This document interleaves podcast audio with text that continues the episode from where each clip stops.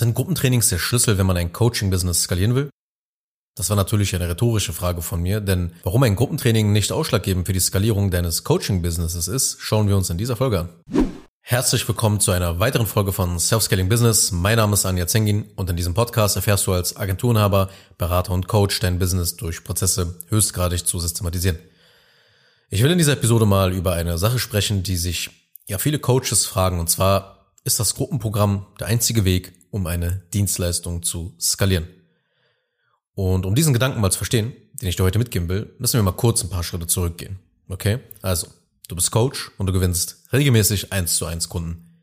Das hat am Anfang auch super viel Spaß gemacht und macht es jetzt vielleicht auch immer noch, wenn da eben nicht eben diese zeitliche Belastung und generell so der Stress mit den Kunden da wäre. Du merkst, dass du zwar mehr verdienst, aber das Ganze so ein bisschen gecapped wird. Also du merkst, okay, mehr Teilnehmer kann ich jetzt erstmal nicht betreuen. Ich kann also nicht mehr Menschen mit meiner Dienstleistung helfen und ich kann auch dabei nicht mehr Umsatz generieren. Und meistens hat man diese Erkenntnis so mit 20 bis 30.000 Euro Umsatz pro Monat, je nachdem, was du so preislich für dein Coaching-Programm nimmst. Der erste Impuls ist es dann meistens, die Coaching-Inhalte jetzt sofort in ein anderes Format zu packen. Das bedeutet, von eins zu eins auf Gruppe zu switchen. Kurz mal zur Definition und den Unterschieden zwischen einem 1 zu 1 Coaching und einem Gruppenprogramm. Im Wesentlichen arbeitest du eben bei einer Gruppe, wie der Name schon sagt, mit mehreren Teilnehmern zusammen. Das heißt, du coachst also mehrere Menschen gleichzeitig und beantwortest ihre Fragen in der Regel in Live-Calls, wo dann alle zusammenkommen. Ja, dazu hast du dann zum Beispiel auch eine Trainingsplattform, wo das ganze Schulungsmaterial zu finden ist. Du hast auch eine Gruppe auf Facebook oder auch auf WhatsApp mit integriert, um euch täglich auszutauschen, täglich Ergebnisse zuzusenden etc. So. Aber ich will jetzt nicht darüber sprechen, welches Format generell für dich besser wäre, um deine Inhalte zu transportieren. Denn wenn du skalieren willst, als Coach oder Berater, dann musst du natürlich irgendwann ein Gruppenprogramm bauen, okay? Aber worüber ich sprechen will und worauf ich aufmerksam machen will, ist die Tatsache, dass ein Gruppentraining alleine nicht ausreicht, um ein skalierfähiges Fulfillment zu haben, wo das Kundenvolumen stimmt und gleichzeitig die Kundenergebnisse besser werden. Denn ein Gruppentraining ist keine Garantie dafür, dass deine Teilnehmer bessere Ergebnisse erzielen werden oder zufriedener sein werden. Die Wahrscheinlichkeit ist sogar groß, dass du, wenn du zu früh und überhastet anfängst, ein Gruppenprogramm baust, das deine zukünftigen Kunden überfordert und demotiviert. Und das führt dann wiederum zu einem erhöhten Supportaufwand und ständiger Diagnose von deiner Seite aus, woran es denn jetzt nun liegt, dass die Kunden eher so stagnieren. Und an sehr vielen Stellen muss einfach plötzlich jetzt nachjustiert werden, weil bestimmte Dinge zum Beispiel für deine Coaching-Teilnehmer nicht mehr klar sind oder einfach auch vergessen wurden zu erklären. Jedem Teilnehmer musst du dann nochmal das Gleiche erklären, nochmal die gleichen Sachen, die gleichen Dinge nochmal sagen. Und die meisten Coaches wollen einfach dann, das ist einfach eine Wahrheit, nicht gerne das Problem bei ihrem Gruppentraining sehen, sondern sie schieben die Ursache eher auf den Kunden selber. Und ich habe mal wirklich eine Frage an dich. Was bringt dir das beste Gruppencoaching, wenn die Teilnehmer das Training zum Beispiel generell nicht umsetzen? Oder wenn sie es nur schlecht umsetzen? Oder wenn sie nicht motiviert sind? Du kannst die besten Coaching-Inhalte haben. In erster Linie ist es egal, wie es konsumiert wird, ob jetzt nun Video oder eins zu eins. In erster Linie musst du deinen Kunden dazu bringen, dass er überhaupt motiviert ist, das Coaching durchzuziehen, dass er überhaupt die Dinge auch umsetzt und macht. In der ersten Woche hat ein Kunde so gut wie immer Motivation und will umsetzen. Aber was ist nach zwei Wochen? Was ist nach drei Wochen? Was ist nach sechs Wochen? Was ist nach acht Wochen? Da kann so ein Gruppentraining sogar überfordern. Gerade bei Gruppentrainings, da muss die Disziplin und die Eigenmotivation deines Kunden sogar noch ein Tick größer sein als bei einer 1 zu 1 Beratung. Weil bei 1 zu 1 Sessions mit dir rettet eben diese Accountability, weil du anwesend bist, weil du als Coach anwesend bist. Wenn du keine Prozesse und Mechanismen hast, die diese Eigenmotivation, eben sich auch diese Inhalte zum Beispiel auch anzusehen, systematisch bei allen Kunden aktiviert, dann hast du ein Problem, nämlich Teilnehmer, die nicht umsetzen. Und ich glaube, Coaches hassen nichts mehr als Teilnehmer, die nicht ihr Coaching umsetzen. Ja, damit will ich einfach sagen, es reicht für dich als Coach in aller Regel nicht aus, nur das Format und die Aufbereitung deiner Inhalte zu ändern. Denn ob jetzt nun Gruppentraining oder eins zu eins, beides hat nur bedingt Einfluss auf die Kundenergebnisse und ein reibungsloses Fulfillment. Entscheidend ist, wie du all deine Kunden systematisiert auf Erfolg programmieren kannst, wenn sie sich dann die Inhalte des Coachings dann ansehen, wenn sie sich dann an diese Inhalte des Coachings machen. Ob nun eins zu eins oder Gruppenprogramm spielt in erster Linie dann keine Rolle. Du brauchst ein systematisiertes Onboarding. Du brauchst Prozesse für dein Fulfillment, damit deine Mitarbeiter die Supportabläufe und die Einarbeitung deiner Kunden nahezu perfekt nach deinem Drehbuch machen. Das Onboarding deiner Kunden ist ein Beschleuniger für dein Fulfillment.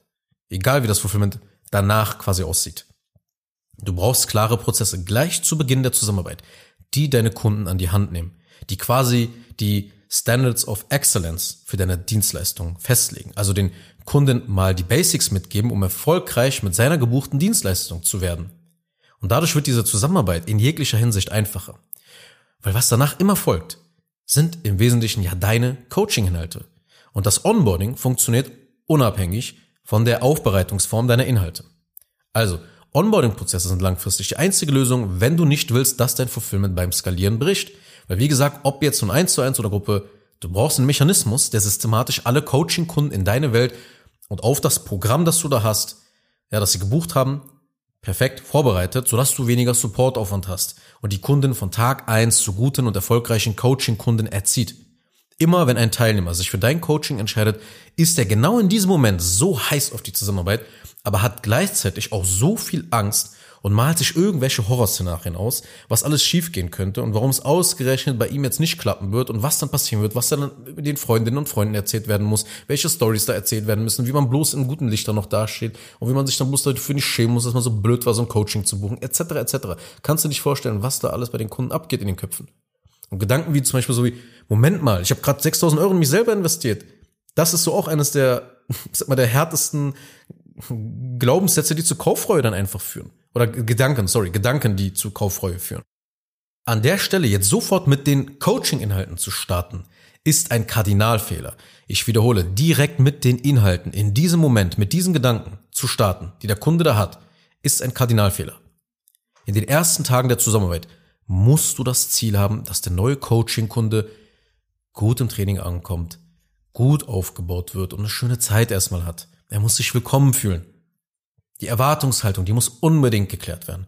Was deine Coaching-Teilnehmer von den Ergebnissen her in einem Zeitraum für realistisch halten und was du mit deiner Erfahrung, mit deiner Expertise für realistisch hältst, das kann meilenweit voneinander entfernt sein. Eine weitere Sache ist zum Beispiel auch, dem Kunden eine kleine Aufgabe gleich zu Beginn zu geben, die er jetzt sofort erledigen kann. Bei Agenturkunden kann es zum Beispiel das Erstellen eines Accountes sein oder das Ausfüllen eines Formulars, um benötigte Informationen zu erhalten. Für dein Coaching brauchst du auch solch einen kleinen Meilenstein, den jeder Kunde, jeder Kunde systematisch erledigen muss, gleich zu Beginn. Das kann zum Beispiel das Betreten der Gruppe sein oder das Posten in die Gruppe. Ja, auf jeden Fall zelebrieren.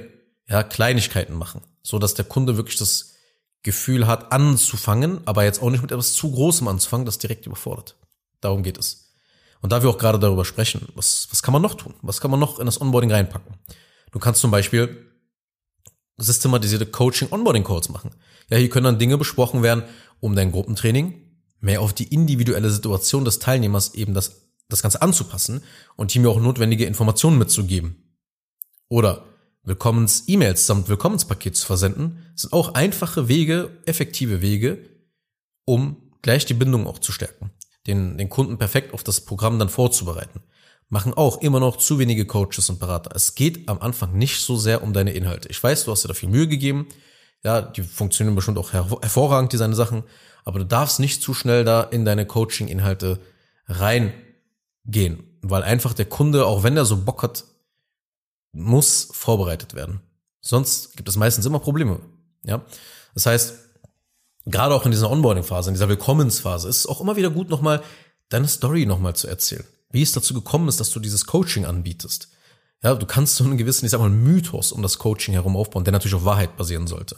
Aber das alles sorgt dafür, dass eben nicht Kaufreue entsteht. Das alles sorgt dafür, dass die immer mehr Bock haben, diese Inhalte umzusetzen und besonders durchzuziehen. Du willst ja nicht nur, dass die fünf, sechs Tage das Ganze machen, nur weil sie jetzt so das gekauft haben, Dopamin so ein bisschen haben, Endorphine haben, oh, so toll und so schön, und dann fünf, sechs Tage das Ganze durchsetzt, umsetzt und dann aber in der zweiten Woche irgendwie plötzlich dann nicht mehr so geil dabei ist, vielleicht sogar auch schon Zweifel bekommt. Das willst du ja nicht. Deshalb lieber ein bisschen mehr in die Vorbereitung investieren, um dann die Inhalte richtig geil durchzuziehen. Du kannst auch Checklisten zum Beispiel integrieren. Wie der Kunde zum Beispiel in den ersten 30 Tagen erfolgreich wird als Kunde.